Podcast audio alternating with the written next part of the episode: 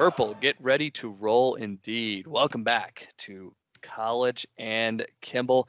Your K State Wildcats 2 and 0 on the young season. We've got a lot of content to get to here in this week's recap preview edition. I'm your host, Jeff Burkhardt, joined as always by Clint Wilson, Justin Nutter, and Alex Speth. Follow us on Twitter if you haven't already. It is college underscore Kimball, and you can find each of our individual Twitter handles linked out on that page. So, guys, got a lot to get to today. Um, one other item I will put out there uh, the Wildcats' obvious upcoming opponent is the University of Nevada. We've got a good interview. If you guys want to check that out, that's already in your podcast feed. I had a chance to catch up with Duke Rittenhouse. He covers the Wolfpack for the Reno Gazette Journal. So, a lot of good insight on K State's upcoming opponent.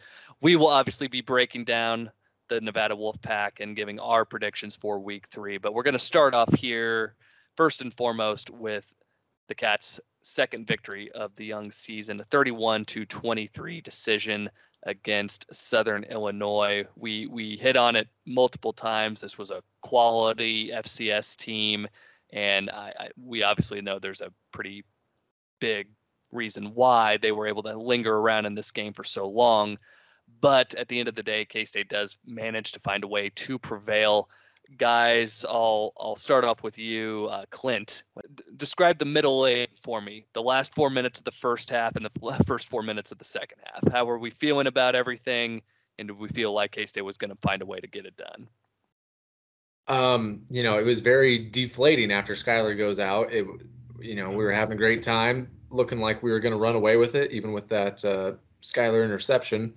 Um, but uh, after that, the game just lost all the fun that it had. Um, you know, the the second half when our defense really showed what they could do, you know, I, I still felt good about that game, but it was hard to have a good time just thinking about what the rest of the season was going to hold. Uh, as bad as the quarterback play looked in the end of the first half, and not much better in the second half. I think if anything, now, my biggest cause for concern was how quickly that 18 point lead just disintegrated. Right, like I mean, it was basically Murphy's law there for three possessions. If it could have gone wrong, it did go wrong. Um, yeah, you know, obviously the way the defense played in the second half, like I don't think I ever necessarily felt like we were going to lose that game. Obviously, it's you know not the most comfortable situation when you know you are one busted play from losing the lead again. Basically, the rest of the game. Um, defense did what it had to, but I think you know Clint hit the nail on the head that I think you know the, the concern was more long term and not so much you know what we were watching actually happen in front of us.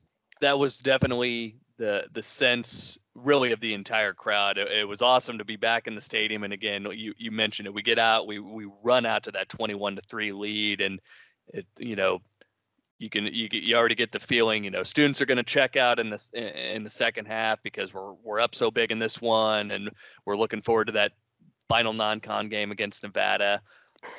And then it all just goes sideways with the the, GD turf monster getting Skylar I, will say this I, I have never felt so like deflated at that point I just really did not care anymore because I was so I felt so horrible for Skylar. This this is a guy who's been through quite a bit in his time at Kansas State, and we you know we could go through all the details. Obviously, the, the quarterback battle with Delton, going through all the offensive coordinators that he's gone through, the coaching change and everything, and getting the the the the face up endorsement from Klieman. The second Klieman was hired on, like he's been through a lot, and and I think everybody wanted. Uh, if there was one guy everybody wanted to truly break out and have a good end to his career at K State this season, it was it was Skylar, and to to see that happen was was again uh, as deflating a play.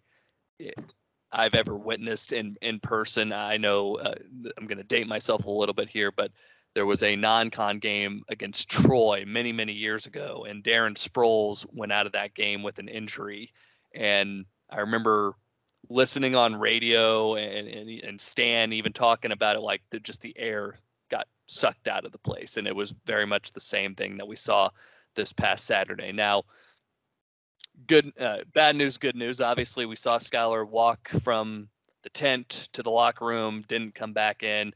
we've all the reports are that this injury was while I think everybody and their brother whenever you see a non-contact injury and a guy just go down the way that he did your mind goes a lot of different places and a lot of them are season ending places you're talking about Achilles you're talking ACL there's a lot of different things that pop into your head but all the sources are reporting that this is not nearly as significant as as everybody initially thought that Skylar will be back later on this season. I, I do have to ask you guys, since you know we're recording this on Thursday, or excuse me, on Wednesday night, the fifteenth.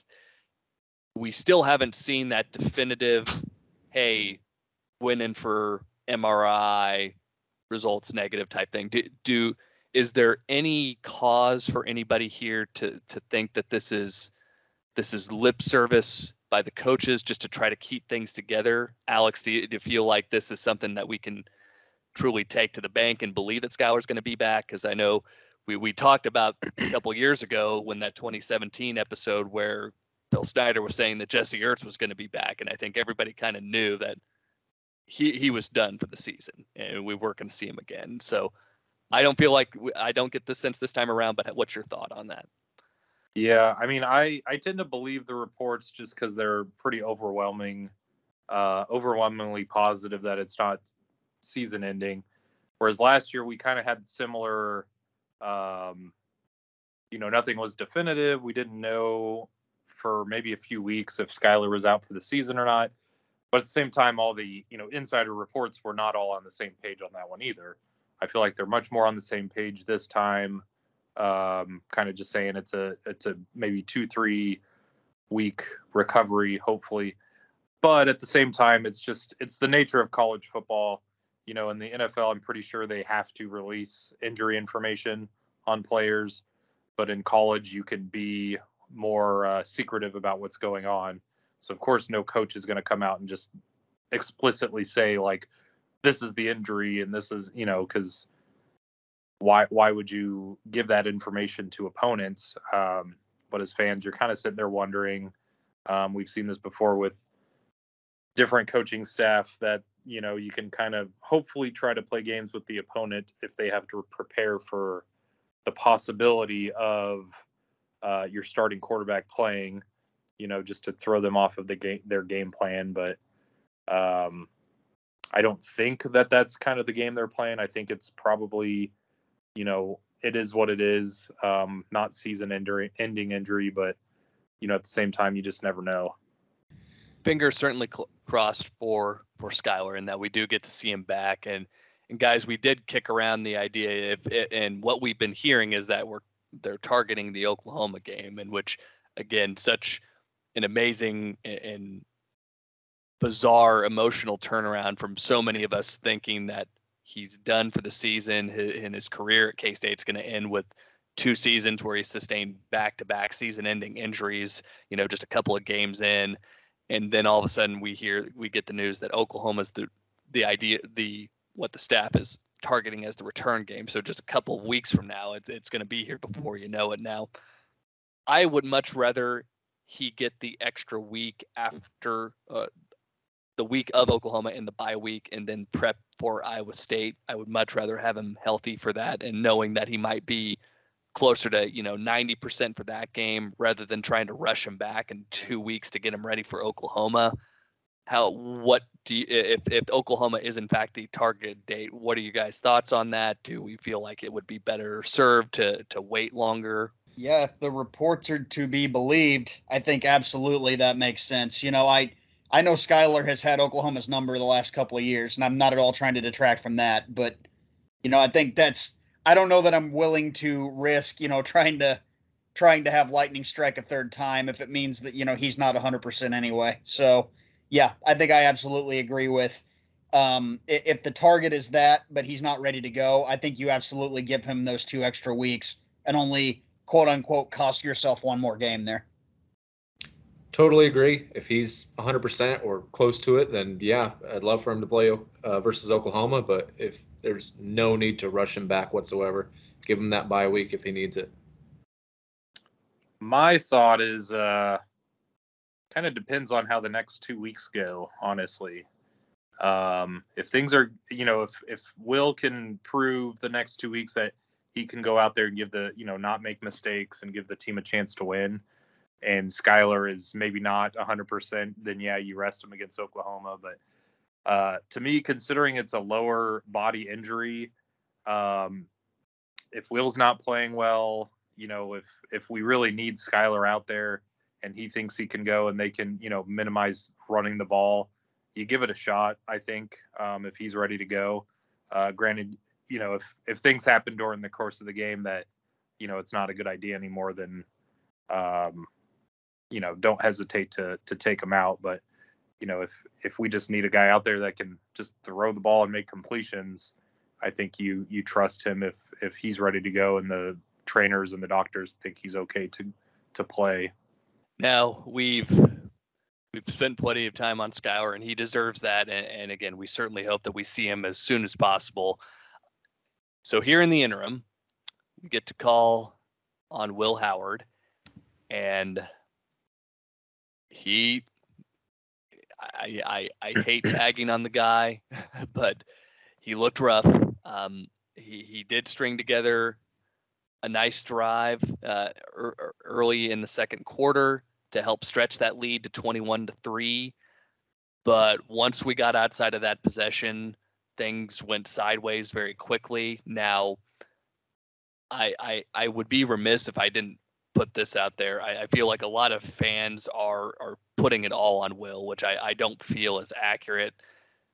I feel like this game could have you, you really it boils down to a a horribly catastrophic two minute sequence where you go from being up 21 to 3 and then your defense yields a touchdown you have a fumble on the next offensive snap that they recover inside the t- uh, inside your 10 and then you have a pick six on the ensuing possession.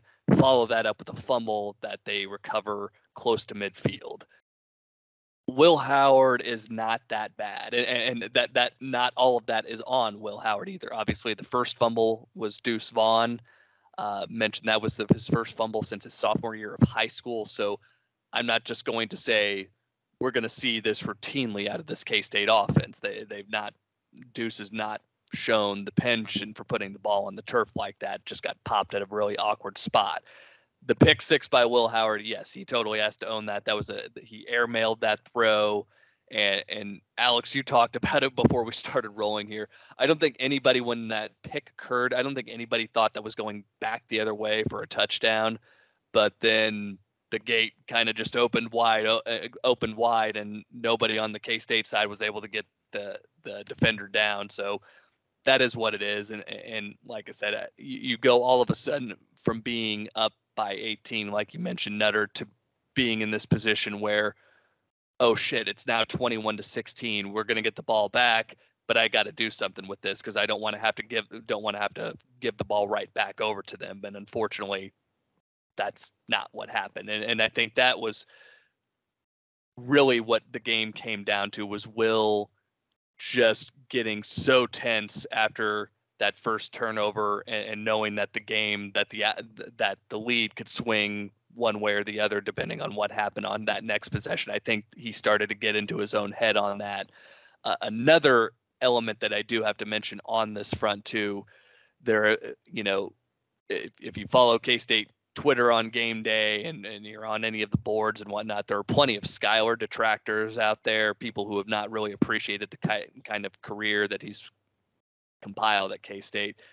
Man, if if seeing Will Howard hasn't made you appreciate what Skylar did as a redshirt freshman, going in cold to a lot of games and having in like the KU game in 2017 where we needed to get points to to ice that one and put that one out of reach uh, after Alex Delton went out the Texas Tech game when again Alex Delton got knocked out and Skylar Thompson had to lead a a late drive and get a two point convert a touchdown and a two point conversion just to push that game into overtime. To you you have to acknowledge that playing quarterback is really really freaking hard and it's hard to do it at a high level at the Power Five.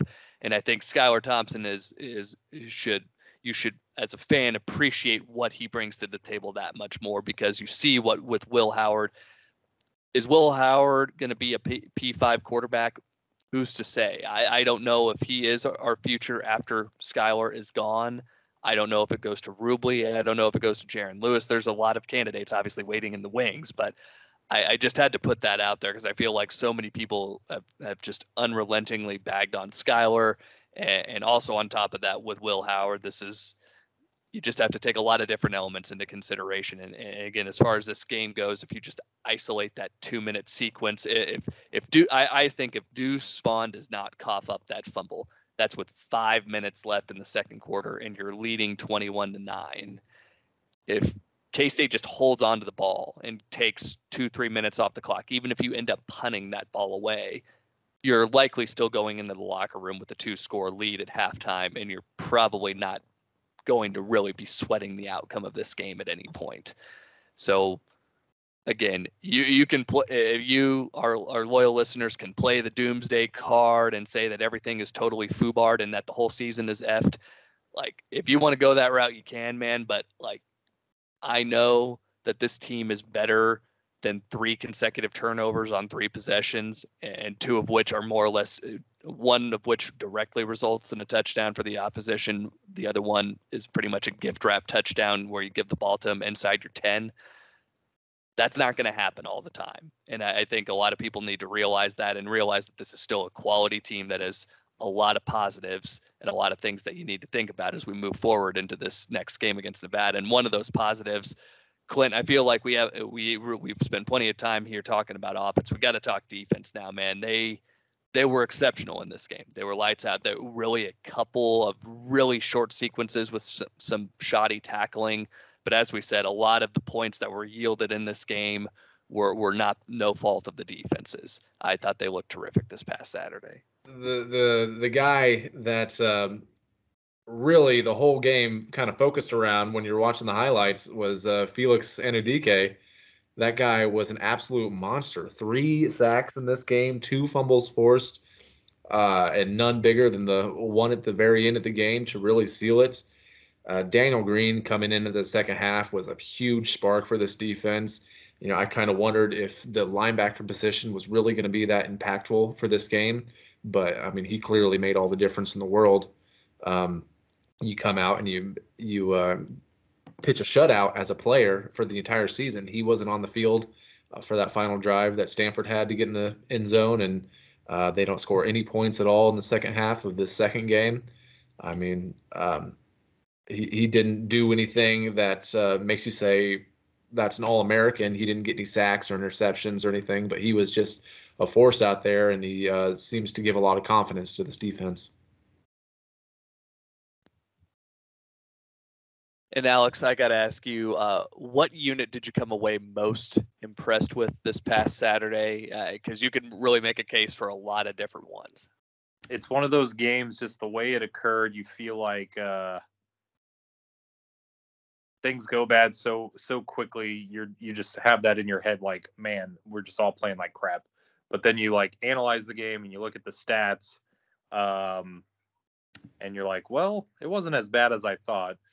It's hard not to say defensive line just because you know felix and anudike with the three sacks two forced fumbles you get a defensive lineman with an interception um but at the same time i feel like you know at times it felt like their little chubby little short quarterback was kind of picking us apart but you look at the stats and he was 16 for 27 176 yards and an interception. Like i don't think our secondary played by bad by any means you know? Every, every game you play doesn't matter who you're going to pl- you play you're going to give up a, a few you know decent completions but i would say d line and secondary came out pretty good yeah, defensive line definitely noticed them, particularly late third quarter and uh, on into the fourth. They started abusing the the front of Southern Illinois. You could tell that they were and they were getting a lot of penetration, and and that was really disrupting things.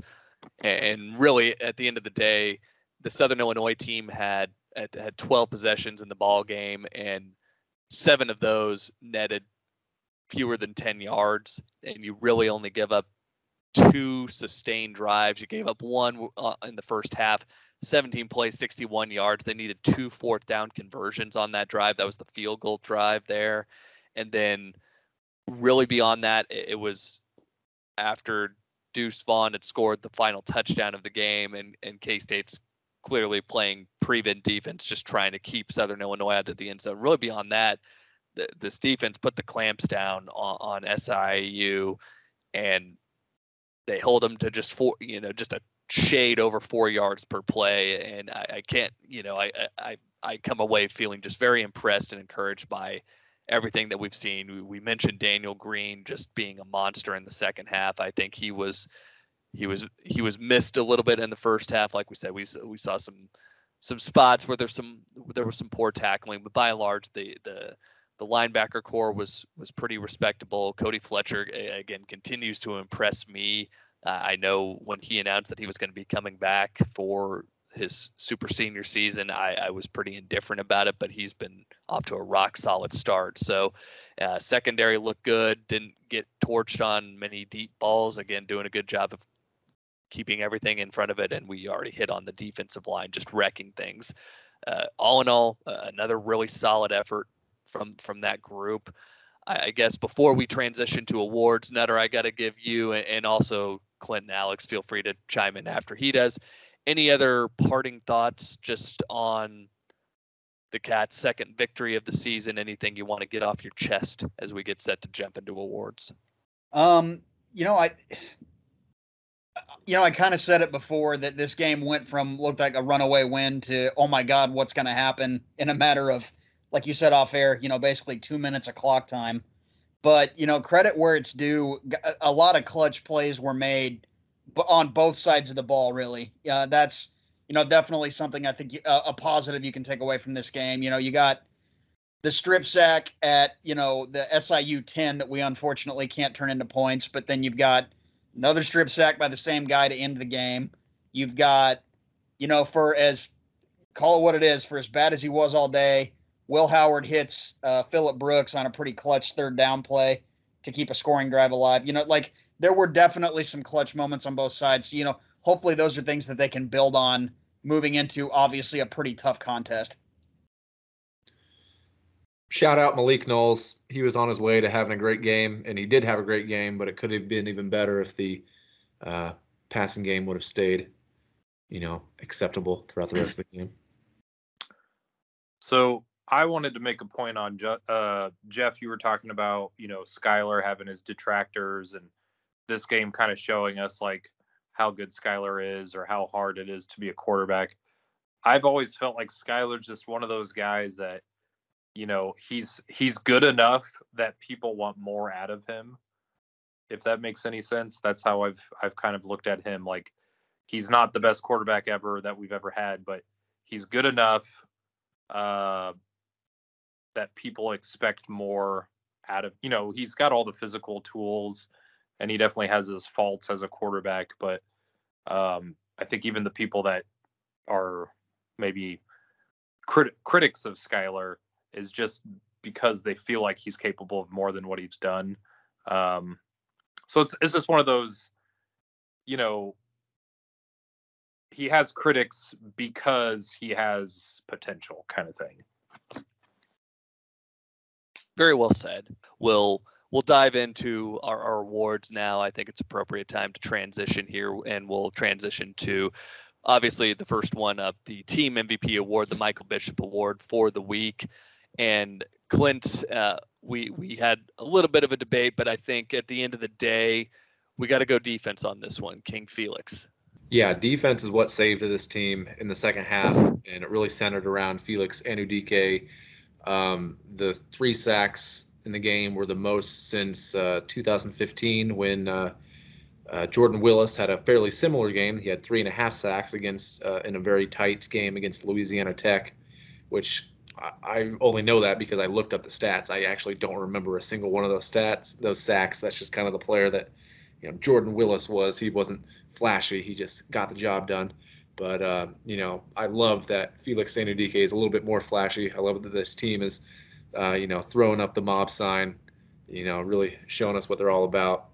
And um, you know, you got to give uh, this guy MVP when uh, he really sealed the game there at the end, getting the forced fumble on his sack. No doubt, very very deserving this past week, and uh, again, a guy that I think has the opportunity to play on Sundays, and certainly has the frame, and I, I can't wait to see more from him over these next couple of seasons. He's just gotten off to a terrific start, and he's going to have a chance all uh, this upcoming week against a pretty pass happy team to tee off as well. So hopefully we see a few more uh, big plays in the backfield from King Felix. We'll pivot now to the offensive MVP, the Darren Sproles, excuse me, Darren Sproles Award for the week, and Nutter. No real doubt about it. Unfortunately, Skylar Thompson three three completions for nearly 100 yards was uh, looked like he was well on his way to a 200 250 yard type game and hopefully a couple of touchdowns in there, but that obviously doesn't materialize. Deuce Vaughn, however, doing what he always does. Fourth straight 100 yard game. He was electric for K State and really the only one outside of Malik that you could really point to is giving you a lot of big plays on offense. Yeah, I mean, three scores, none bigger than the last one, obviously, to kind of kind of put it on ice. Um, obviously a, an uncharacteristic fumble, uh, one that he obviously immediately owned up to in the presser, and wouldn't be shocked at all if that's the last fumble we see out of him for a very long time. Find some wood and knock on it, but uh, it, uh, yeah, I mean, really just kind of another day at the office for him. You know, I, I think Clint said it last week. We're pretty spoiled in that we can already say it's just Deuce being Deuce, but uh, yeah, just another really solid outing. And, and another thing I will say I do feel like we have to give a little bit of credit to the offensive line too for him this week because it became pretty apparent in the la- later stages of the second quarter that the passing threat was going to go out the window, and K State still managed to rack up over 200 yards on the ground when Southern Illinois pretty much knew it was coming, and, and a lot of those were very hard-earned yards by Deuce Vaughn and also Jacardia Wright and, and Joe Ervin. Like very impressed by the offensive line. Nutter, go ahead. I believe, I believe there were seven pass attempts in the second half. There you go. and uh, yeah, yeah, well, we can we can talk a little bit more about game planning for for the next week and how we're gonna how many times we're gonna throw the ball. Um, let's let's switch gears now and and go to the defensive side of the ball, the Mark Simoneau Award for week number two. Uh, now we we do have a stipulation here on our our show that if you are the team MVP, you cannot be the offensive or defensive MVP. So obviously, uh, so Felix is going to take himself out of the running here with those three sacks and two forced fumbles. But Alex, uh, we did have some big contributions. A guy who was sorely, uh, not sorely missed in the first half, uh, but definitely came in and made a pretty significant impact in the second half, and that was Daniel Green. Yep. Um, Daniel Green had to miss the first half because of that targeting in the second half of the Stanford game. And trash call. Trash call. Right. Whatever you think of that call, uh, yeah, he, he did not get to play in the first half of this game. And, you know, it's not saying that the defense was necessarily bad in the first half. You know, they they didn't give up the one touchdown that was an interception return. Uh, they gave up a touchdown on a real short field, but they were immensely better in the second half. And the difference there is Daniel Green was in there and he was just all over the place. And, you know, I think uh, just just that difference of him out there, um, just elevating the the the play of the entire defense. Uh, you give him the nod for defensive uh, MVP. Now, and he did not get targeted. Uh, he did not get called for targeting, so he will play all the next game, hopefully. And he will definitely be needed against uh, the Nevada Wolfpack air raid team, who's going to probably stress him more than a lot of other offenses will in the Big 12. That is for sure. Now, we move now to the David Allen Award for Special Teams Player of the Week, and Clint. I know I, I put Taiten Winkel just here by by default but you had another candidate. Uh, Randen Plattner, which is apparently our long snapper right now. so maybe we would just void this award this week because uh, You know, no no one really had a standout game on special teams. I'm sure there was a lot of guys who had great games that don't get the recognition, um, you know, on the return teams and blocking for the kicks and whatnot. So we'll just collectively give it to all those gentlemen who work their asses off day in and day out. Yeah, very uh, ho hum day as far as returns go. No, uh, or excuse me, no punt returns for K State.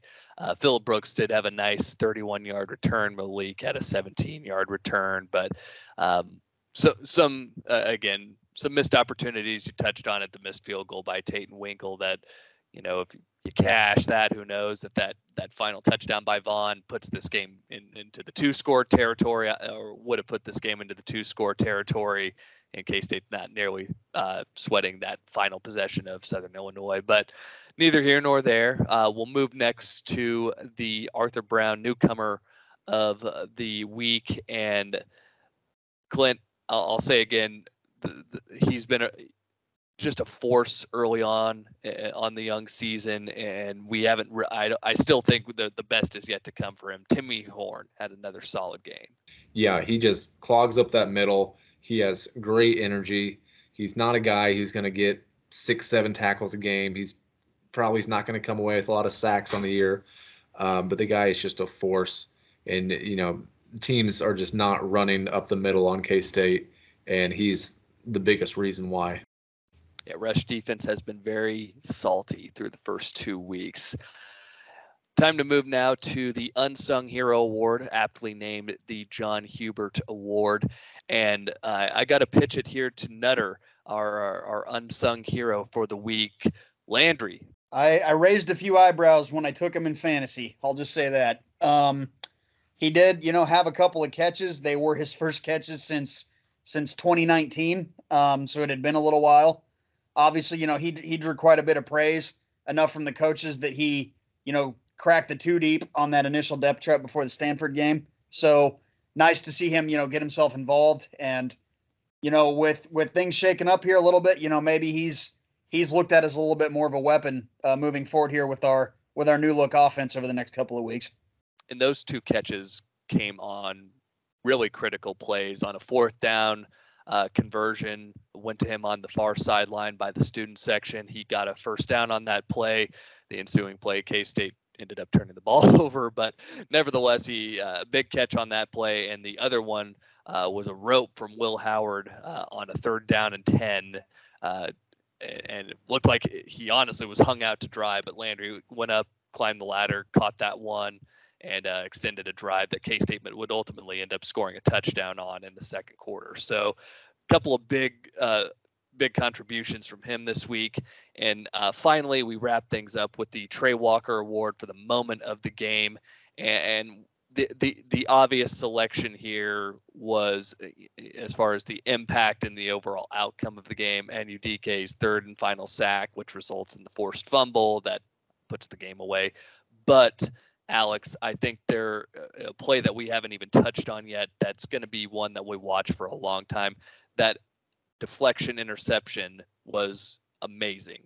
Yeah, um, I believe that was their first drive of the game or second drive. I can't remember, but uh, their little quarterback rolls out. I think it was a third down in like four or five. Rolls out. He had a guy leak up field a little bit and throws it right to him, and it went through his hands into a group of K State players where former uh, former walk-on quarterback, now scholarship uh, secondary player Hennington jumps down, bats the ball off the ground before it hits the ground, and tips it right to Jalen Pickle. Uh, you know, always love to see the big guys getting uh, interceptions and touchdowns and whatnot. So and it definitely happened because we had a long review to make sure that it happened. yeah, I needed to shave by the time that review ended. I was gonna say that was the longest damn review, and and I remember. Um, I looked at the clock because they've got the timer on it now. I'm like, God, we're getting into four minutes. What the hell are they trying to find? And, and uh, again, I'm sure they were looking for any any single frame in which it might look like the nose of the ball glanced off the hand and and hit the hit the turf before it bat like I, I thought and probably the one thing that the color analyst for ESPN Plus Brandon Weeden got right all day is that he he pretty much immediately said after the first minute like they're not going to find anything to overturn this. And, and, and talk about guys who had a rough day. You think Will Howard had a bad day? Brandon Weeden had a bad day calling doing color for that game. And that was the one observation that he made that I, I actually agreed with him, and he put it in a very eloquent fashion. So Jalen Pickle with his first INT of the season. Hopefully, the big fella gets more. Like you said, Alex, love to see the big guys get in and and uh, get INTs. Doesn't happen often. So, those are your awards for week number two. We'll briefly here touch on the Big 12 slate from week two. Uh, guys, raise your hand if you were shocked to see Iowa State spit the bit at home against Iowa. Nobody's hands up. What a shocker. Uh, yeah, the Cyclones uh, eat the curb. Brock Purdy turnover. Bryce, uh, excuse me, Breece Hall has a rough day. Brock Purdy actually ended up getting benched in this one. Um, it's Iowa's seventh win in the last eight tries. Uh, I can't really think of anything other than to say this is this isn't obviously like K State losing 29 straight to Nebraska, but it's one of those where you feel like Iowa State just loads up and swings so hard to try and get the Hawkeyes whenever they play them, and they always inevitably have the Charlie Brown, Lucy yanks the ball. Like it, it, it just seems like we see that every time in this game. Can I also say watching an Iowa Hawkeyes football game is probably about the most boring thing I've done this year. My God, that game was boring. I watched like, a little I, I caught a little bit of it before I went to the stadium, and they have the slowest, widest quarterback I have ever seen. I, I think it, Mason every, Rudolph might actually beat this guy in a 40. That's how slow he is. every year. It's not just this one guy, it's every quarterback they've had for 30 years. like, wouldn't it be frustrating watching this team knowing that your quarterback is definitely not going to scramble for a first down ever. Yeah. You know, the one other thing I would add is, you know, KU fans give us a lot of flack, you know, rent free, blah, blah, blah, blah. You want to talk about rent free? Iowa State was so hyped to beat Iowa, they literally dressed up as Iowa. Which is funny because, you know, their fans still wore a bunch of red and yellow because they're like, well, I guess if we wear black, people are going to think we're at Kinnick Stadium. Yeah, no shit. Don't don't steal your rivals' colors, you hmm. morons. Just makes Big no dummy. sense. I get it if you want to do a blackout against K State or Oklahoma or whatever, but let's wear black. Who are we playing? Iowa. Real smart. I just don't know what the the motivation was there uh, on their part and, and, like that that red the red and gold just pops so well on, on TV when you see that and I just have no idea why you would would go away from that to go to this very dull black and white look like it just makes no sense to me.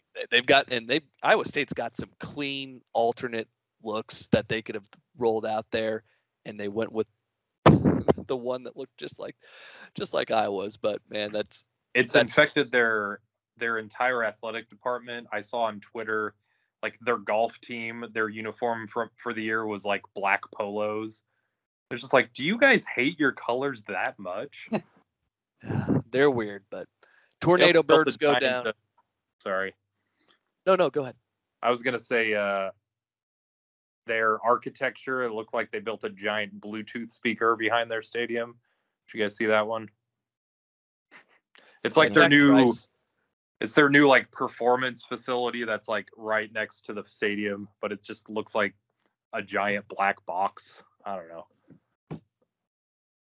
Yeah, I'm surprised that that thing that like the steel beams that are just suspended there. I, am surprised a tornado hasn't taken that up yet at some point, and just knowing what we yeah have to go through this part of it. but yeah, um, big letdown at Jack Trice. And uh, another thing, and I'm sure again you're probably listening to this on Thursday or Friday.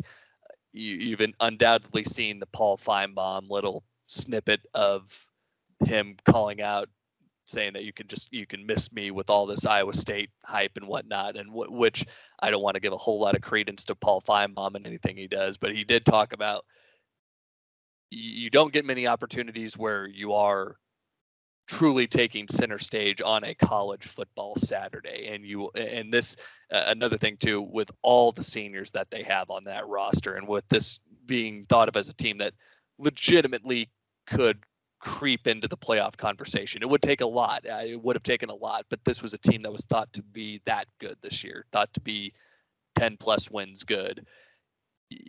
To lose in that fashion and to lose in that and, and, to not take advantage of that setting has to be tough because again, you you don't know. It is very fleeting in this sport, especially when you are not a blue blood to know what you know you're not going to get that that environment, that atmosphere every single Saturday, and you're not going to have that type of opportunity. So tough blow for Iowa State. They'll get right this uh, this coming week against UNLV, but for the moment, the Tornado Birds are one and one after dropping to Iowa. So we take a look at a couple other games in the conference. Arkansas took its foot off the gas, but they beat the brakes off of Texas 40 to 21. Uh, really love hearing the, and it's going to be like this from now until they formally depart the conference. But the crowd reactions in Bill Snyder Family Stadium whenever they announced the score were just wonderful. And I'm sure we'll get that with Oklahoma as well. Uh, but the Sooners didn't have nearly as much trouble with Western Carolina. Uh, if you wanted to uh, cash in your 401k a little bit early, you could have bought that on pay per view. Uh, but OU 76 to nothing winners over Western Carolina. Uh, TCU over Cal. To see TCU put up 34 on a pretty good Cal defense was was impressive, but that also kind of made me a little bit nervous from the standpoint of K State's going to be going up against a squad that, you know, we're we're talking about a lot of transitive shit here, but to see Nevada do what they did defensively against Cal, and then to see Cal go out and just rip up a Gary Patterson defense for over 450 yards and 30 plus points, that's something. Uh, I, I don't know. Maybe if I'm I'm reading way too far into this, but did you guys have any kind of reaction to this game? I'm just not convinced that TCU is really any good this year. Agreed. That was yeah, my thought. You, uh, sorry, Alex. I was gonna say that was my thought. If anything, the fact that uh, TCU scored more points on Cal than than Nevada did makes me feel pretty good about the Nevada game. Yeah, there were just too many variables in play here. Jeff, you used the word transitive already. I just don't buy into the like the whole transitive property thing. I it's never anything I've really subscribed to. So no, I'm not putting too much stock into that. Yeah, and TCU got a very uh, favorable call. Uh, Cal had to go for two on their uh, final touchdown to try and even this one up at 34-34, and uh, maybe a hometown spot on the two-point try, but uh, TCU does deny Cal on that two-point attempt, and they're able to hold on 34-32, the final from Fort Worth. Um, Oklahoma State, and, and, this honestly, this game uh, again probably caught my eye just about maybe more than any other game. Um, they needed a 21 point fourth quarter to rally to beat a very I, am just going to say average AAC team, average to below average AAC team in Tulsa. 28 to 23 was the final. Spencer Sanders was actually back for this game too. Um, to to to project a little bit forward from the K State perspective, I don't know if you maybe uh, knowing that you were going to inevitably have to open conference play on the road, but man, I don't know if there were many other opponents that you would rather open on the road with outside of maybe Texas Tech, uh, KU, the obvious one, but maybe Texas Tech. The way Oklahoma State's looking through the early part of this this season makes me feel pretty encouraged about the Cats' chances in Stillwater here in a couple weeks. Yeah, Oklahoma State did not look very good. Um, their comeback, even, I believe, in the fourth quarter, they got a kickoff return for a touchdown where they had a guy holding a guy for about 15 yards, didn't get called, let him go, and then went and grabbed him again and like took him down. Never got called for a holding, so that definitely should not that should have been called back. Uh, and then Spencer Sanders fumbles on the sideline late in that game, and Tulsa recovers it, but the guy that recovered it barely had his foot out of bounds. So they kept possession and scored another touchdown. So they didn't look very good, but they got the benefit of a, a couple of fluke plays there um, to come out on top. I think my biggest concern with Oklahoma State right now is they might be in for a reality check week this weekend uh, at Boise State. You know, part of me kind of hopes they can find a way to fart out another close win, you know, kind of keep their guard down. I think if they go out and lose that game, they're going to be on high alert coming into our game. And we are, you know, we've said it a hundred times over the course of this podcast. We are just maddening things happen in Stillwater. So, like, I don't want to give them any kind of edge going into that one yeah, that's definitely a game to to keep your eyes on this week. We'll we'll we'll dive into the week three slate as well for the Big 12. A uh, couple more just to kind of put a bow on things here. Um, Texas Tech, uh, another Big 12 team with a struggle against an FCS squad. They they hold on at home to beat Stephen F. Austin 28 to 22, the final there. Uh, Baylor big winners against Texas Southern 66 to seven, the final in that one. We touched on it. Oklahoma 76 nothing over Western Carolina. West Virginia 66 to nothing over Long Island. And then finally, I, I do have to give KU a little bit of credit. They they did go punch for punch with Coastal Carolina for about two and a half quarters. This game was 28 22 uh, early on in the third.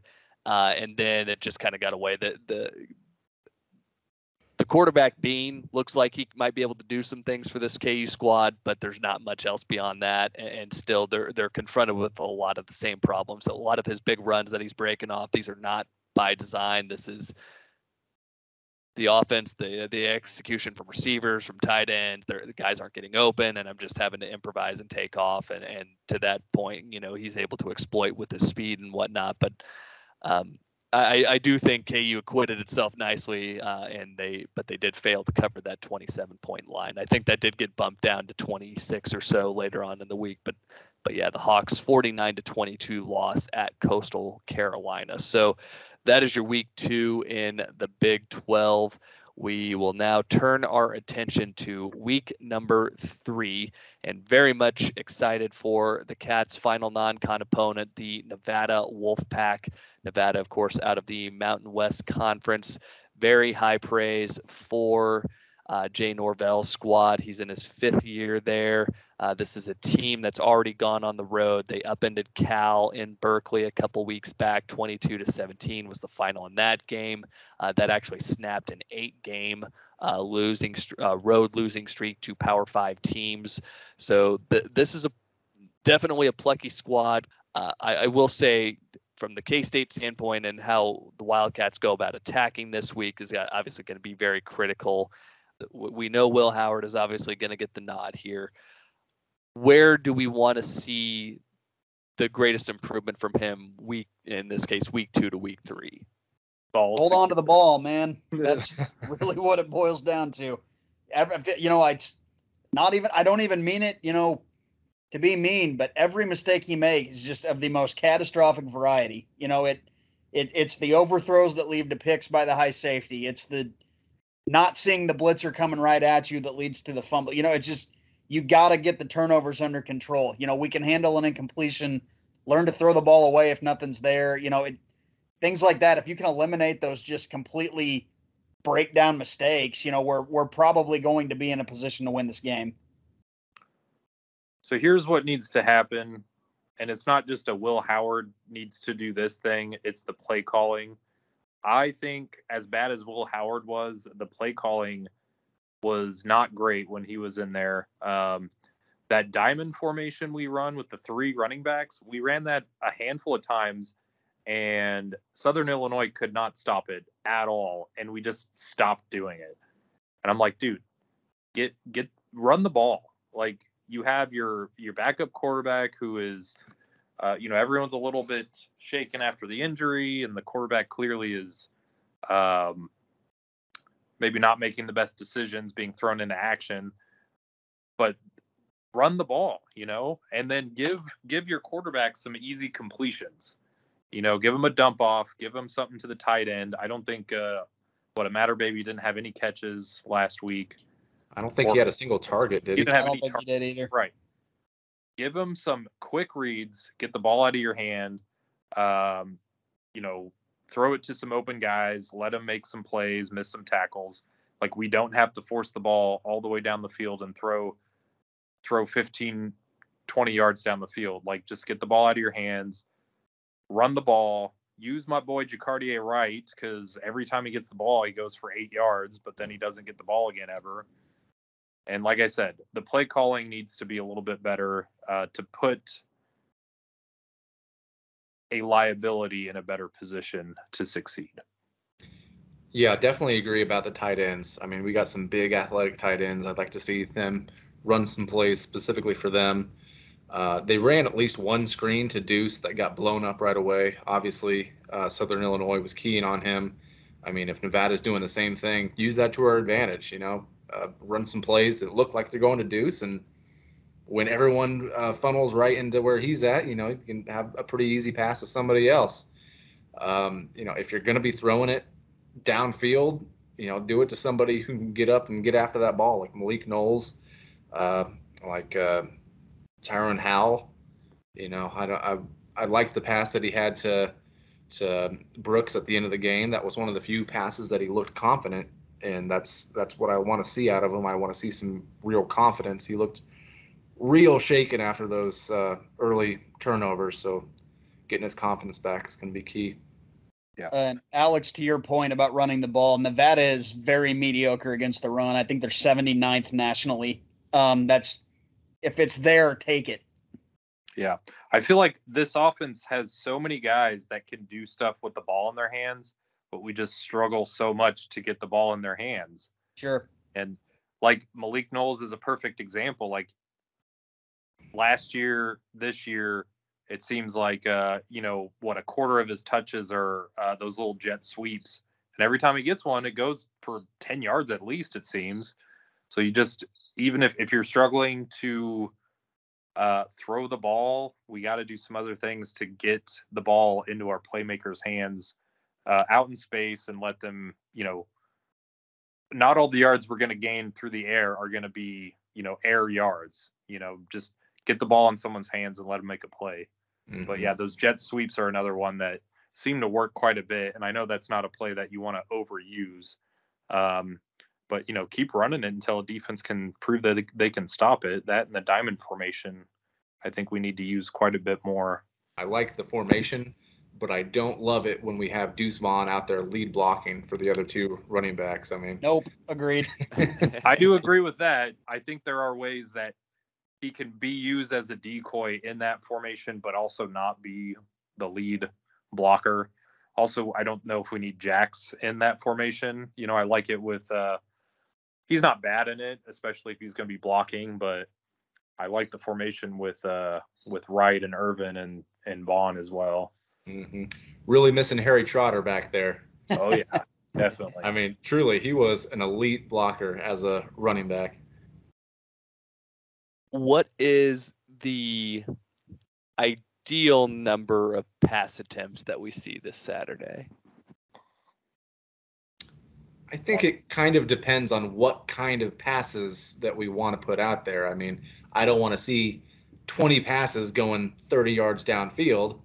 If we're trying to dink and dunk it and trying to get the ball into Deuce's hands, then, you know, I, I wouldn't be upset if Deuce came away with eight receptions. That would be a great thing for us.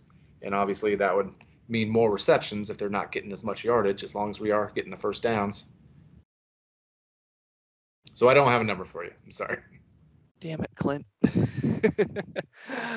no, I think um, I think you certainly want to keep it under 20, and, and with the way that Nevada defended the run against Cal, Cal averaged almost six yards a carry on 27 attempts. And this is this has been what I've been looking at all week, and I've just been so perplexed as to why Cal uh, did what they did, but Cal jumped out in this game 14 to nothing in a in the blink of an eye. And so the end of the first quarter, they're up two scores, and then when you should really pivot and start to lean on your offensive line and to start to theoretically kill clock, they they just go into this weird air raid mode against Nevada, and Chase Garbers ends up ends up throwing almost 40 pass attempts in this game, only averaged 4.7 per attempt.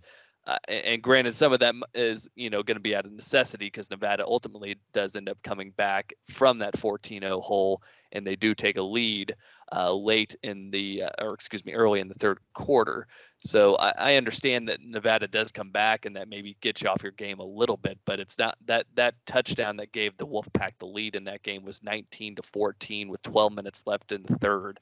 Like you you were still very much in the mode of being able to run whatever you needed to run offensively. It's not like you're, you know, this happened in the final six minutes of regulation and you need to start checking it all over the yard. I, I, just have no idea why Cal abandoned the run the way that they did. And I know that the offensive coordinators at K State are certainly not going to do that this week. Uh, you have to believe that all backs, all aforementioned backs, Deuce, Jacardia, Ervin, everybody's going to get their chance to to do some damage on this uh, Nevada defensive line.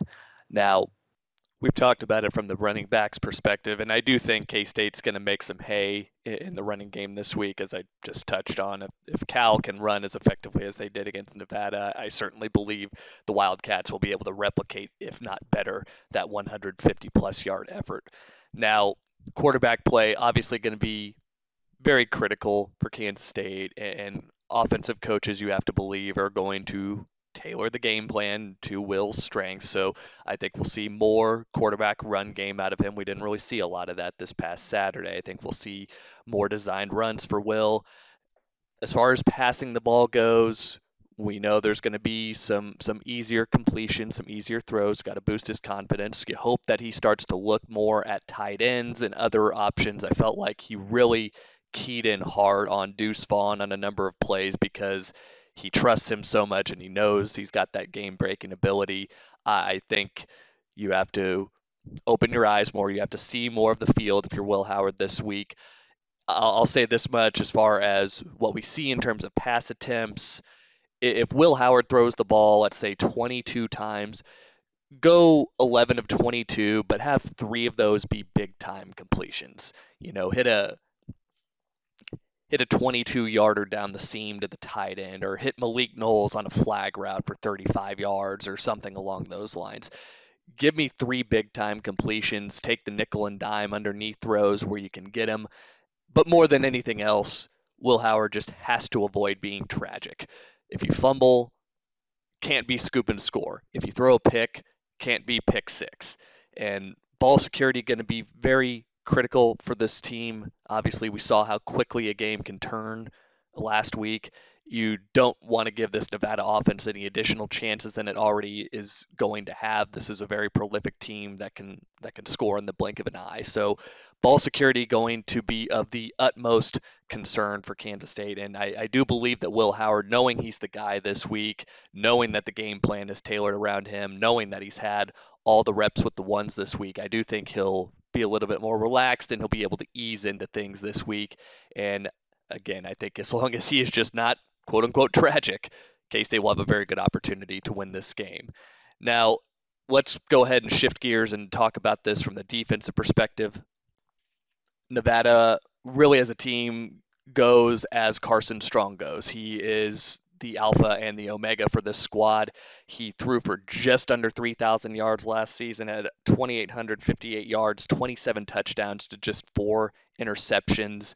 And keep in mind that was also in nine games, so that gives you an idea of how explosive this Nevada passing attack can be. He's got a game breaker in Romeo Doubs, a receiver who had over a thousand yards on just 58 catches last year, and again, just in nine games. So that's going to be primary target for him. They are air raid in every sense of the word. So again, go back and think old school Mike Leach, Texas Tech. They're going to chuck it around the yard here. Uh, not going to give a whole lot of attention to the running attack.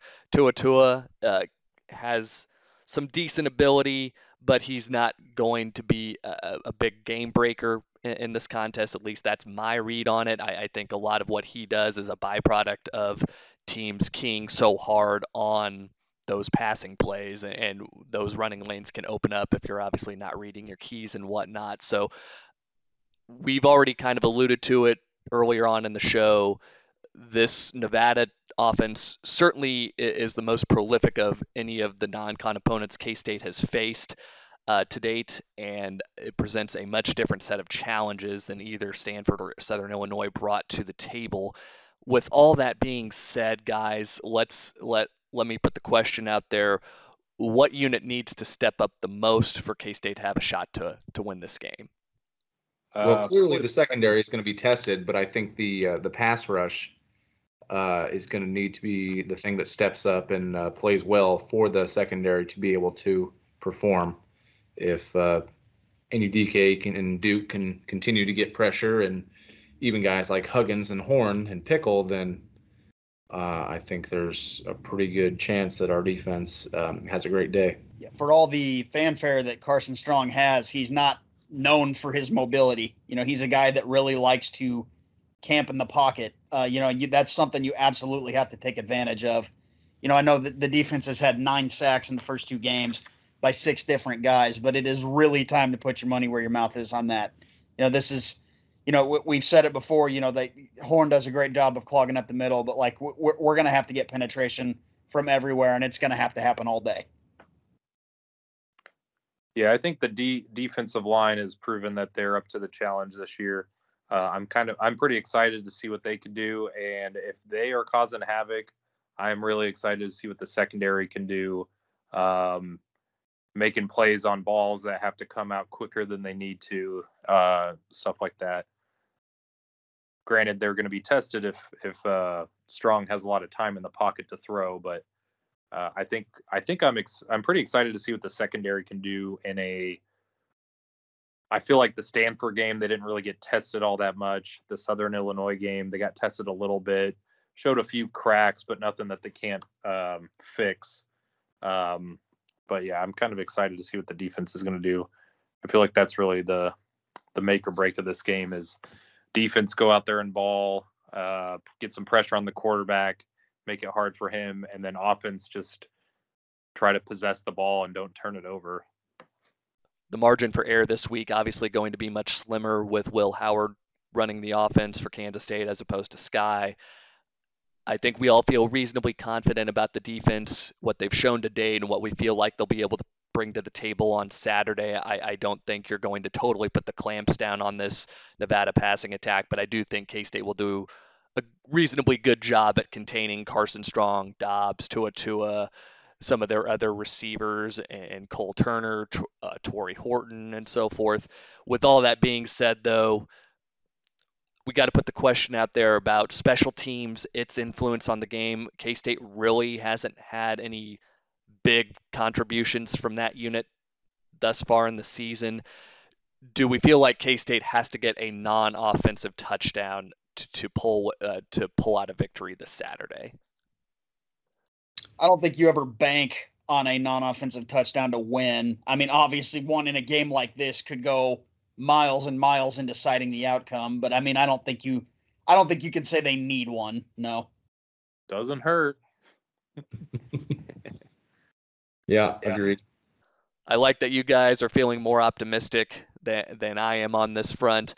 I, I've not been able to convince myself, at least to this point in the week, that K State can win without some type of non offensive score. I certainly hope I'm wrong on that front, but this just my read on this game since last week has been if K State manages to prevail, it's going to look like a late stage Snyder 2.0 type of win where your offense only manages manages to cobble together 288 yards and you only have three scoring drives, but maybe you have a kick return touchdown and that's enough to get it done. I, I certainly hope that I'm wrong. I hope that Will Howard takes a, a massive step forward.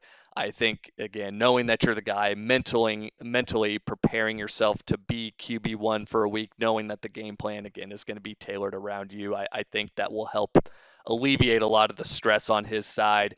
And I know we haven't touched on it yet, but if you if you haven't already, I'm, a number of K-State media people have tweeted it out. The video of him post game after SIU watching the body language, listening to the tenor of his voice, you, you could just see and hear how tense he was after that game and he was just constantly rocking back and forth when he was answering those questions and I'm not trying to discredit him. Again props to a, a true sophomore for going in there and, and, and dealing with the media after you know you did not have a great game. I I think Will Howard will take a step forward this week. How big of a step? Obviously, that remains to be seen. I certainly hope also that he, he shows out in a big way and he proves a lot of folks wrong. I hope that he goes out and has a great game and the Wildcats are able to, to get a comfortable victory over this Nevada squad. But Nevada's going to be plucky either way, and they're going to throw their biggest punch at the Wildcats, and there's going to be a lot of people that need to step up in addition to Will Howard. So, with that being said, I think it's a good time now to transition to our, our weekly picks here. We're going to start off with our Marvin Show Me More Simmons pick to perform. Guys, we got a lot of candidates here in this regard. Netter, I'll go ahead and start with you. Who's your pick for the Marvin Simmons distinction this week? Uh, yeah, Jeff, we kind of alluded to it a minute ago, but I'm going with the special teams. You know, there just hasn't been that that splash play that K State has just been synonymous with for years and years at this point. And if there was ever a game for it, you know what what could be a momentum shifter or even a game changer. You know, if we wanted to rip off a punt return or block a field goal and house it, you know, something like that, that could could make all the difference in the world in a game like this. Jeff, you asked about a special team or a non-offensive touchdown. I, I don't know if we need that necessarily, but I will say that we will need to make our field goals in this game if we want to win it. I don't think we can afford going out there and missing field goals. No doubt about it. No doubt about it. You cannot leave points on the field this week. And that was very frustrating to see. You know, Daniel Green gets that fumble recovery inside the red zone and sets K State up with the first and goal, and the Wildcats can't even turn that into a field goal. You you need to cash in at every short field opportunity that you get this week because leaving points on the field in a game like this is going to be magnified tenfold. Now, I got to give Alex the opportunity to give his choice for the Marvin Simmons Show Me More distinction for week number three. Uh, I'm going to go with Will Howard. Just, you know, show us that you can hold, you can be safe with the ball. Um, don't attempt any throws into double coverage and, you know, get rid of the ball. Don't fumble. I think that's, you know, Will Howard right now is not Skylar Thompson. He's not going to go out there and just sling it all over the place and be the most confident player on the on the field. Uh, but that's not what we need to win this game. We just need him to hold on to uh, to protect the ball and make make the easy throws, make a couple of difficult throws, and just make good decisions out there. Clint, uh, I was also thinking Will Howard, but since Alex decided to steal him from me, then I'll uh, switch that over to Noah Johnson, a guy that the coaches rave about, but uh, we can consistently see that he, uh, you know, does things multiple games where he will um, just make you say like why why is he the guy that's getting all the rave reviews?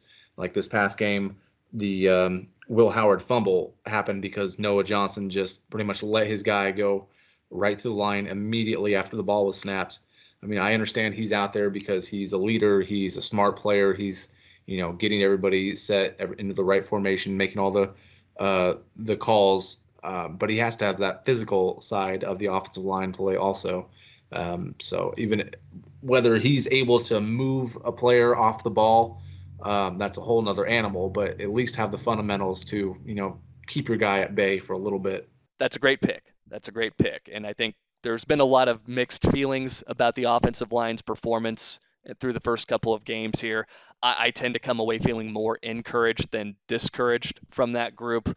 Well, we already hit on it a little bit in this show where you really have no credible passing threat after Skylar goes out. And despite that, despite the defense allocating a lot of resources to stopping the run, the offensive line was still able to open up enough holes for, for all the backs to churn out a 200 plus yard rushing day.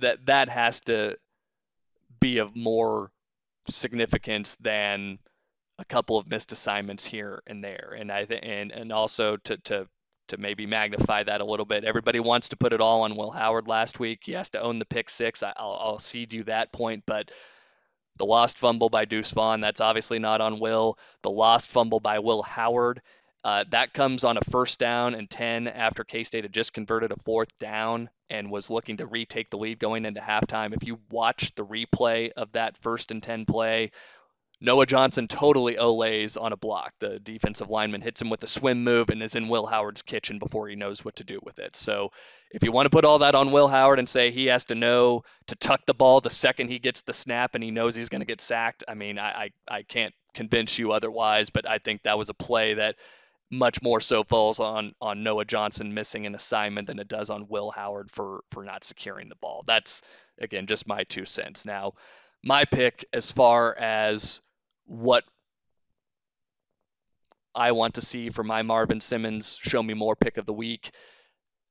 I look to Courtney Messingham because I think scripting in this game is going to be very critical. I think the middle eight is going to be very critical. Will Howard is still at a stage in his development as a quarterback where he needs that reinforcement. He needs to see on the scoreboard an opening drive that results in points. We need to see that field goal, that touchdown, whatever K State gets on that first drive. I think that goes a long way in just helping Will Howard mentally stay in the game because if things go sideways and all of a sudden K State's down in a, in a 10 0 or 14 0 hole and the offense has gone three and out, three and out on its first two possessions, or ha- has you know only strung together one or two first downs and has had to punt. I think that's when he gets in his head, and that's when this game gets away from Kansas State. So I think what Messingham draws up for the opening script, how the Wildcats execute on those first couple of drives is going to go a long way in determining who wins this contest this Saturday. So I look a lot at Courtney Messingham this week. Yes, it's going to be on Will Howard to execute it, but I do think, again, the coaches are going to scheme around him. They're going to try and make this game much more about the run and hit, not just Deuce Vaughn and, and Jacardia Wright and, and Ervin. I think they're going to try and incorporate Will Howard, obviously, in the running game, and they're going to try and and take his passing out of it as best they can. And to that end, offensive line is going to need to execute big time. But like I said, I think I really look to how K State executes early on those opening scripted plays because I think that's going to go a long way in deciding who who wins this contest this Saturday. Now, let's change gears and move to our second prediction for the week the Ben Newman Stone Pounder. Clint, who's your guy this week? Okay, my guy, I picked Tyrone Howe. We heard all about him in the offseason. He has yet to come up with a catch. He had a couple of opportunities this past week. One pass went way over his head. The other pass, um, you know, he was blanketed by defenders. He did get his hands on it, but couldn't come down with it. Um, I'm looking for him to be the guy that uh, we heard that he was, a guy with excellent hands and a big catch radius that can help out, um, you know, Will Howard, who has not shown that he has the accuracy yet in his career. Um, you know, this I, I, could have said the same thing about um, you know Imatorbhebhe or Sebastian Taylor coming back from his injury. Any of those, you know, bigger uh, receiver types, uh, I'm looking for them to step up. Nutter, I'll go to you next. The front four, I think, are really going to dictate how this game goes. You know, there's we've done a phenomenal job so far of rotating guys at D end. Uh, you know, a, a, ton of guys have come come through in the backfield. You know, I know Nate Matlack missed his first sack by just inches. You know, on the last drive last week. You know, I guess the big thing is, like I said, it's not a mobile quarterback back there. If you get the opportunity to bring him down, you've got to bring him down. You know that I mean, one whiff sack. You know, I think back to that that West Virginia game a few years back where we I, am blanking on his name, Will Grier, where we just could not bring him down to save our lives. How many times did we have him dead to rights? He got free and let it rip for a touchdown. You know, that's that. I feel like that that could be we could be looking at a repeat of that if we whiff on opportunities in the backfield. So yeah, really important that we stay on top of him the entire game. Alex. I'm going with Daniel Green. I think uh, with the type of offense we're going up against, I think he could be used, um, sending him on some blitzes and causing some havoc in the backfield, kind of helping out that defensive line, uh, or just you know kind of roaming over the middle. And I don't know. I think uh, he's proven to me so far this year that he's the guy on defense that's going to be in the right place at the right time and, and make some big plays. So he's my stone pounder for the week. I too am going to go defense for my stone pounder this week. I'm looking at TJ Smith. I've been thoroughly impressed with his play through the first couple of weeks. Uh, augment that even more so when you take into consideration the season ending injury he endured a year ago. He's just been rock solid in this K State secondary. And one, I love the attitude that he has brought to this defense. Jahron McPherson is obviously a big hitter in the secondary, and TJ Smith is very much that same guy. TJ Smith, though, is the type of guy to me, if he's got a bounty out on somebody, he is demanding that they be brought to him alive so he can run at them a million miles an hour on a football field and just lay them out. That's the type of attitude that he brings to, not only to the secondary, but to this defense as a collective. And you're going to need that type of player this week. You you need to have guys in that secondary that make this finesse air raid team think twice about going over the middle on some of these routes.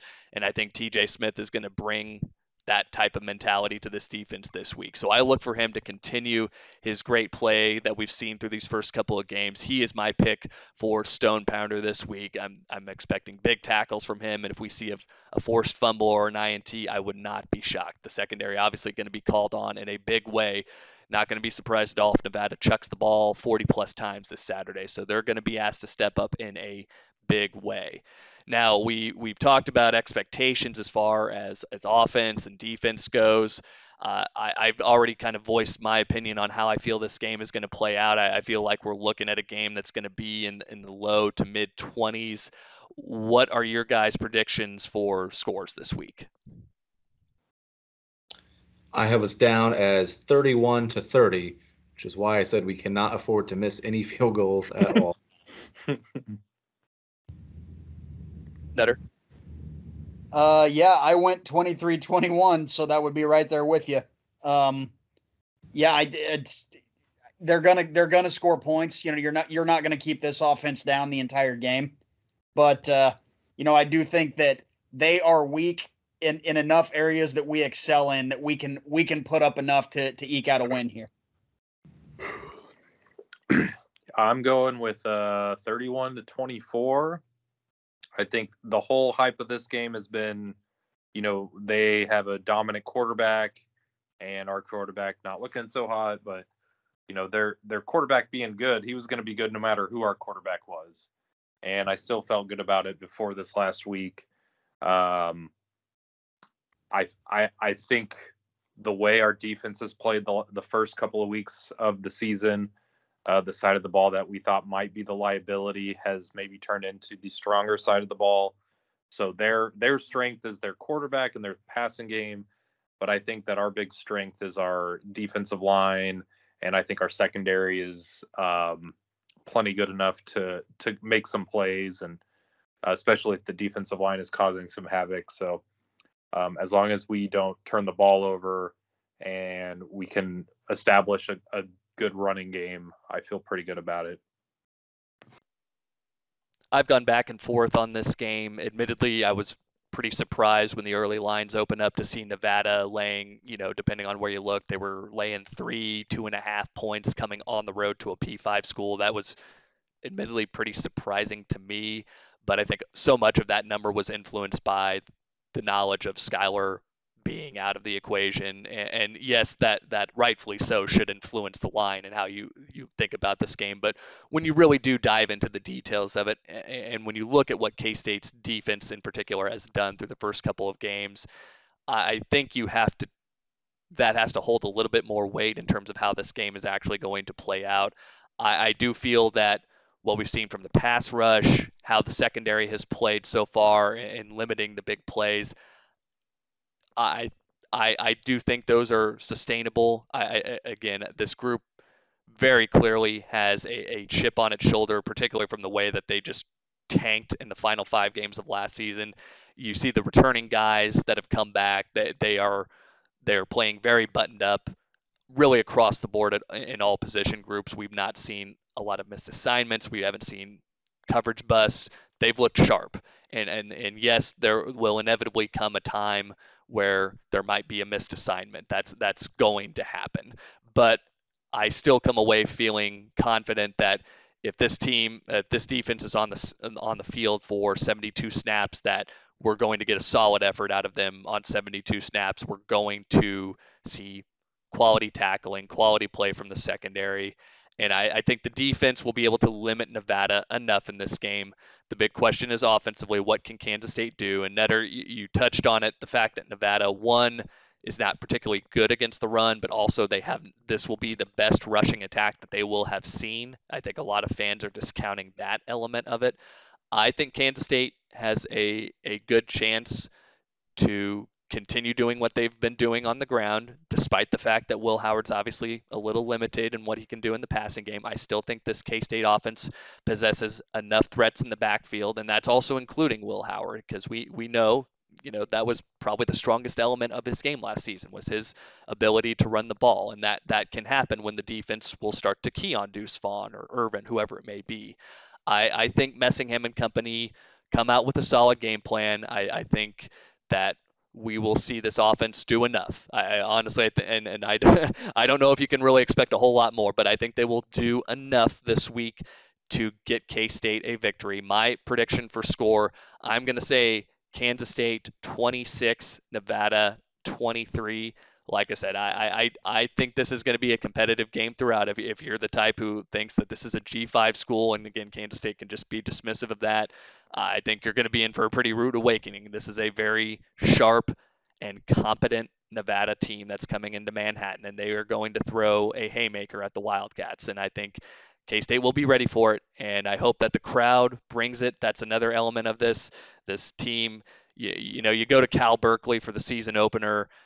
That is not the same as coming into Bill Snyder Family Stadium. I know it's going to be another warm one this Saturday. I know there's it's a one o'clock kick, and high in Manhattan on Saturday is 90. But I think yet again we'll see another solid turnout from the K-State faithful, and I feel like they can they can influence the the outcome in this game. I, I expect the Wildcat crowd to show up and and help this defense in particular make some plays.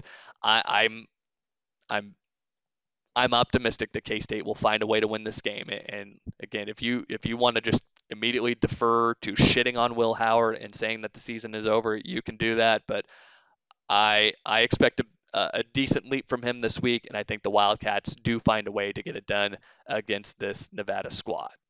So again, my score: Cats 26, Nevada 23. With all that said, let's go ahead and look here at the Big 12 slate for week number three. Uh, we've got three tiers of games as we always do. Um, first tier, the gonna get weird tier. Um, Oklahoma State uh, getting four points on the road at Boise State. I I think Boise State is the right team to be favored in this one. And candidly, I, I would not be shocked if they ran away and won this game in the neighborhood of 14 to 17 points. I, I don't think we've seen enough from Oklahoma State in the early stage of the stages of the season. And I think going on the road, you know that Boise State always gets up for any time that they can bring in a a P5 school to play on the blue turf. So I feel like they'll definitely be hyped for this game. I think Oklahoma State's going to take an L here. They've and they've also been working on borrowed time. Yeah, kind of like I said earlier, I hope this doesn't serve as a wake up call for Oklahoma State. I'd really like them to still be sputtering when we come to Stillwater in a couple of weeks. Yeah, I feel like Oklahoma State has just been slipping the last few years. Like they still have buttloads of talent, but they just don't seem to put it all together for a whole season. You know, even even when they're doing pretty well, it just feels like they're underachieving a little bit. And we've been hearing for a while now. I mean, I remember when Tennessee, for a minute, when they when ultimately ended up hiring Jeremy Pruitt, but Mike Gundy's name got thrown out for that job, and and that was when John Currie was still AD at Tennessee. Um, I don't know. I, I don't know like if weird situation down there. Yeah, it, it's it's been weirdly tense the last couple of years, and and Gundy's had some, you know, the the issue with the OANN shirt and all of that, and it just seems like he's kind of he maybe is checked out. I, I don't know. I, I he's he's been there forever and a day, man. And and uh, if he takes if he were to take another job at some point, it wouldn't shock me. But yeah, I feel like what you guys have said is is pretty accurate in that sense. I think Oklahoma State does go down this week, but Nutter, to your point, if they found a way to win and they came in to their open to the Big 12 opener three and zero, oh, and if we could be the team that makes their luck run out, I would much rather have that play out than seeing them lose to Boise State. So we'll see what unfolds on the blue turf. Uh, the next game and the final game, rather, in the uh, in the get weird category, Virginia Tech at West Virginia. Uh, close proximity rivals there. A lot of obviously fighting for the services of a lot of the same recruits. Uh, I'm kind of surprised to see West Virginia laying three at home in this game. Um, again, you know, Vegas says you get three for just being the home team, but man, like I think Virginia Tech popping North Carolina was is easily the most impressive thing on any team's resume on either of these teams' resumes, and the only thing that West Virginia did was totally eat the curb against Maryland. So I this is kind of a weird one. I I I think the wrong team's favored in this one. I think uh, Vatek's going to find a way to win, but wouldn't shock me if Neal Brown and the troops got it done. That's just my my read on it, though. But please don't take gambling advice from me.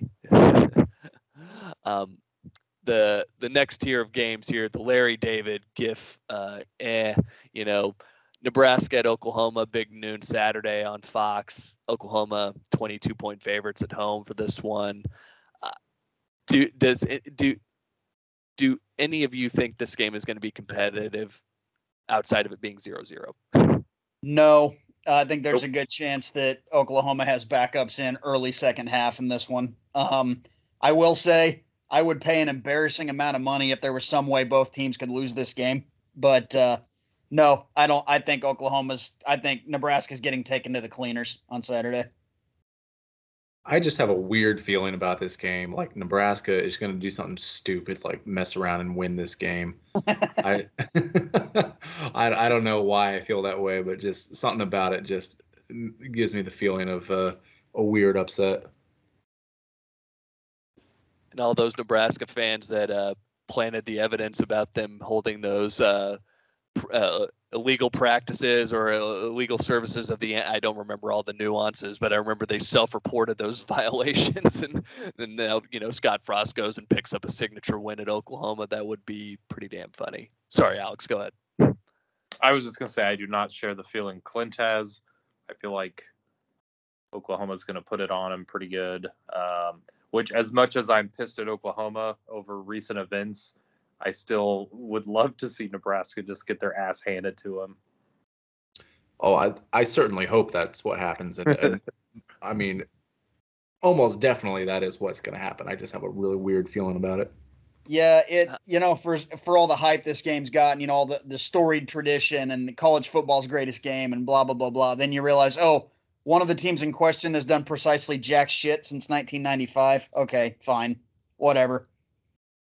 Yeah, 97. Yeah, Every time someone says that, the year moves back a little bit farther. Since 2001, since 97, since 95. Well, what was 2001? What'd they do then? Didn't they go to the national championship in 2001? They got worked by Miami because yeah, they got absolutely whacked by the U. Well, 97 no, was their last title, right? That was a split title with the University of Michigan speaking of another team that hasn't done anything in almost three decades. Um, 0 and yeah, 12 I, every year, fellas. 0 and 12 every year. Now, Clint, I, I'm actually kind of in the same camp with you. Like, I feel, I don't know, Nebraska's taking care of business these last couple of games. And, and again, they had the, the really dumb loss at Illinois, which you can read into that one what you will. I, I wouldn't be shocked if this is maybe a game for I don't know, two and a half, three quarters. But I, I do think Oklahoma gets it done at home. But that 22 is a pretty big number. And I also think back to uh, Tulane, you know, what Tulane did to them. You know, Tulane coming into Norman, getting down by 23, and then storming back and making OU sweat it at the very end. Like, I, I wouldn't be shocked if if Nebraska covered that line. I, I again, I don't think they're going to win this game, but I, I, wouldn't be shocked if they covered that line. Um, Baylor going into Lawrence, I have this at 17. It actually has since bumped up to 18. Um, kind of surprising with the way that again I thought KU played reasonably well against Coastal uh, on the road, and again Coastal a top 25 team. Um, I'm kind of surprised that Baylor's getting or favored by that much in Lawrence. Now I, I would, you know, look at me put money on KU and then they go and lose 55 to 10. That wouldn't be a shocker at all. But this one just seems kind of surprising that it's it the spread is that big. But I, I don't think KU's winning this game. I, I don't think KU's winning another game the rest of the season. But um, I'm interested to see what Baylor's got because we've really you know, we saw they, they kind of had a, a meh win. They kind of fart one out against Texas State, and then they beat a, a, a bad FCS squad this past week. I think this is going to be a lot more telling of what we're going to get out of Baylor this year. Like if they mess around and they win this game, you know, 21 to six or 24 to 16 or something along those lines, I think that tells you that Dave Aranda and company still have quite a ways to go, particularly on offense. But I I just don't know what to think about this one. I, I think this that that number, that 18 that Baylor's favored by, is way too big. Jeff, yeah, I'll I, this. Uh, go ahead, Alex. Sorry, bud. I was gonna say I'll say this about the KU, um, the game against Coastal. I watched a decent amount of that game, and I cannot tell you how Coastal Carolina is a ranked team. Like they looked like crap on defense, and yet they still beat the brakes off of KU. Like all KU had was their quarterback getting to the outside and running the ball.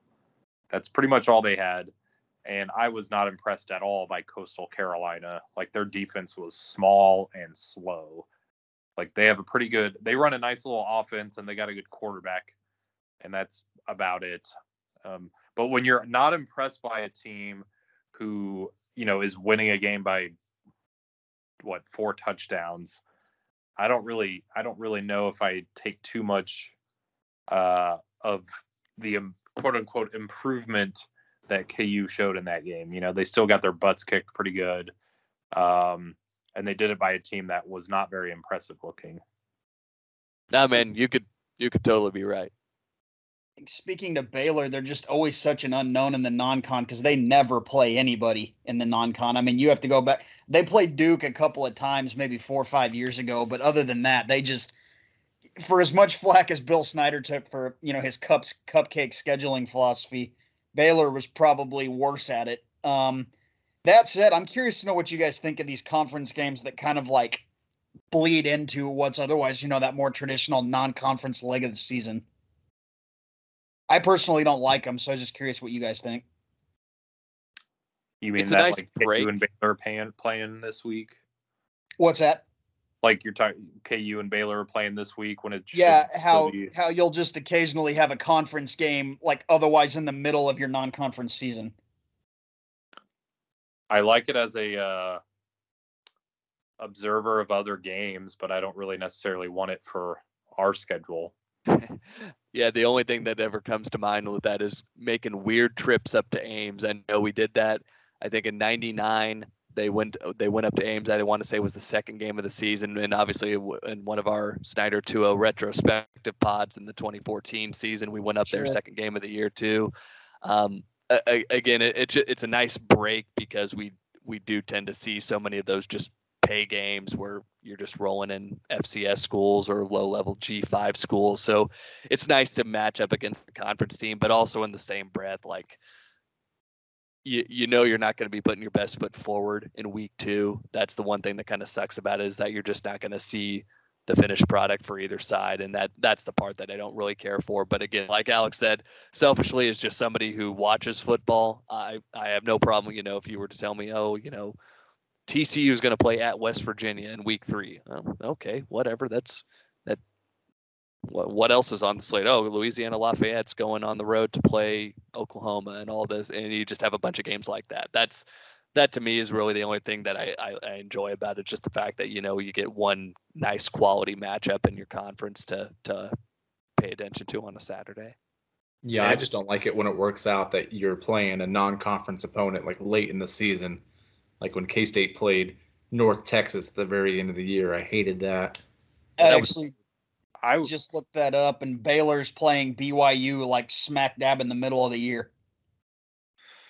I was going to say the SEC's been SEC's done this for a long time, where they will play you know, their three non-con games early, but then they'll save one of them for halfway through the year and use it kind of like a extra bye week. So I think if if you can get through that game where you might be playing week one or two against a conference opponent, you might be a little rusty because you know we don't get a there's no preseason in college. If you can get by it with a win, then it might be good if you know right in the middle of your your conference schedule you have maybe a bit of a break with a non-conference game, but damn you. I will say, as far as the uh, the Baylor KU game goes, a uh, little nugget for any of those who might have a vested interest. Uh, Baylor's uh, won the last 11 meetings in this series, and they are 10 and 1 against the number in those 11 games. So uh, maybe that 18 is uh, something you want to lay this week. We'll see. um,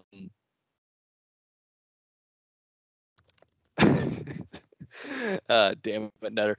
Okay. Um, so final, uh, the the body bag tier for uh, week number three here. Uh, Rice uh, Rice on the road at Texas, UT trying to get right after Arkansas dropped the hammer on him in Fayetteville last week. I, I think there's not going to be any sweat from UT in that game. They'll take care of business. Um, FIU at Texas Tech, Tech favored by 21, 20 and a half, depending on where you're looking. Um, and then Iowa State, and inevitably there are going to be probably 15,000 Tornado Bird fans that make the trip out to Vegas to watch Iowa State beat the crap out of UNLV, and their um, UNLV, is getting 30 points at home. So if you have a if you want to put a couple of bucks on the running reps, that is a very big number. Um, I don't know. Might be one worth entertaining too. You never know about the uh, the the mental letdown after blowing a game at home like that against Iowa. That that might be something worth considering. Um, anything about that final tier? Rice at Texas, FIU at Tech, and then Iowa State at UNLV. Will Iowa State be breaking out their red and silver alternate road unis? no. Uh, what's the beer that they always brag about drinking every town out of when they're in town? Busch lattes. Yeah. You think they can? You think they can take down Vegas? They're gonna try. That'd yeah. be a hell of a road trip, man.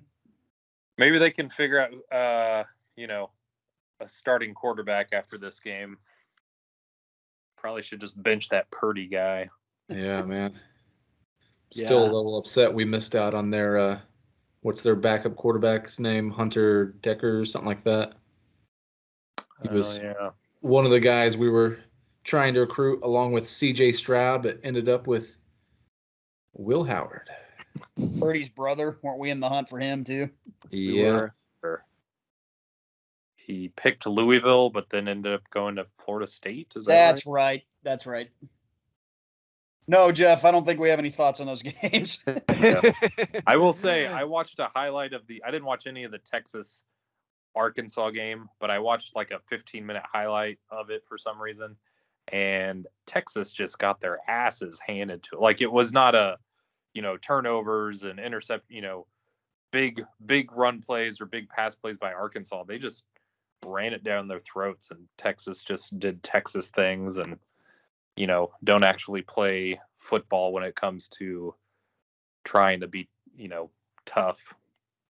Yeah. So. Yeah, whenever you run for 3 or whenever the your opponent runs for 300, um, chances are they're not hitting a lot of home runs on you. They're they're just drilling you seven and eight yards at a time, which is pretty much what, what Arkansas did. So, um, yeah, that that UT game looking a little bit more winnable. Looking a little bit more winnable. Um, and as far as UNLV and Iowa State goes, man, I know K State played uh, UNLV early part of the Snyder 1-0 era. I, I do agree with you. That would be an awesome road trip to make. And I honestly, I, w- I would love to see K State go out to more of those Mountain West towns. So, like again, I think Fort Collins, Colorado, would be an awesome road trip. I think going, you know, we obviously have the trip to Provo that's going to be on the schedule here in a couple of years.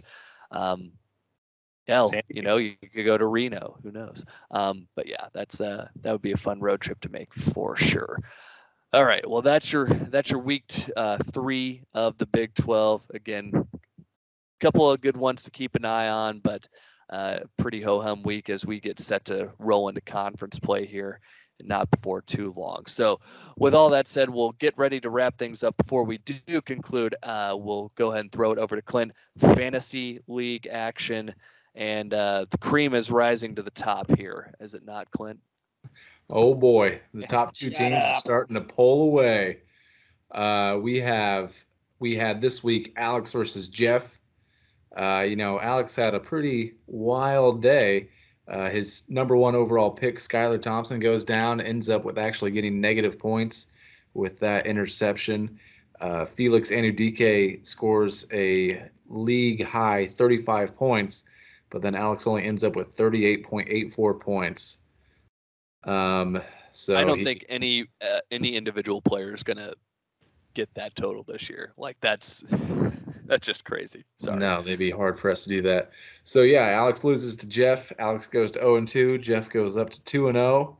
Then it was myself versus Justin. We had a little bit more of an even match, but I was able to pull away by just four points, uh, 45.6 to 41.7. Um, my top scorer was Malik Knowles, and I was really sweating because I had uh, Daniel Green on the bench, thinking that uh, maybe it was going to be a blowout and he wasn't going to get to play very much in the second half, but he ended up having a decent game. Uh, Justin, you had Jahron McPherson to get you 18 points, but it wasn't quite enough. So now Alex is left with this little quandary. His number one overall pick uh, went down. He's going to be out for a few weeks. I was able to pick up Will Howard on the waiver wires, so I offered uh, Alex a trade uh, Will Howard for Russ Yeast. And so I'd like to know the answer right now, Alex. What do you think? oh, boy. I think you don't get everything you want in life, Clint. You're going to have to wait. I mean, I thought I was doing you a solid by this, but. I, know. I, I, was, I was offering a, a, a, savior to you for your team for only your fifth uh, overall pick fine. I accept your trade. well, I don't want to bully you into it, guy. If you don't want no, it, that's fine. I was probably going to do it anyways, just for you know that off chance that Skylar is not going to come back in like two weeks. I probably need somebody. Yeah. Tell you what, Alex, if Will goes out and lights up the stat sheet, I will gladly take that L. There we go. We're so in a. I'm uh, putting I'm putting Justin in a position that he's hoping for the loss on his fantasy team. So, well, one of you guys has to get the the win. Hey man, I'm just getting ready to start my win streak. you know that meme of the guy chugging champagne when he's standing on the third place podium? third place sounds really good until you know there's only four people in the league. That's right. Oh man, it's been uh, it's been good thus far uh, in the fantasy fantasy realm here. And uh, Clint, certainly appreciate you tracking all this for us. Uh, I got to remember, man, I, I, need to start Wayne Jones this week. I have to start him because Amaris Brown has not done a damn thing for me. Um, yeah, got to make sure I do that.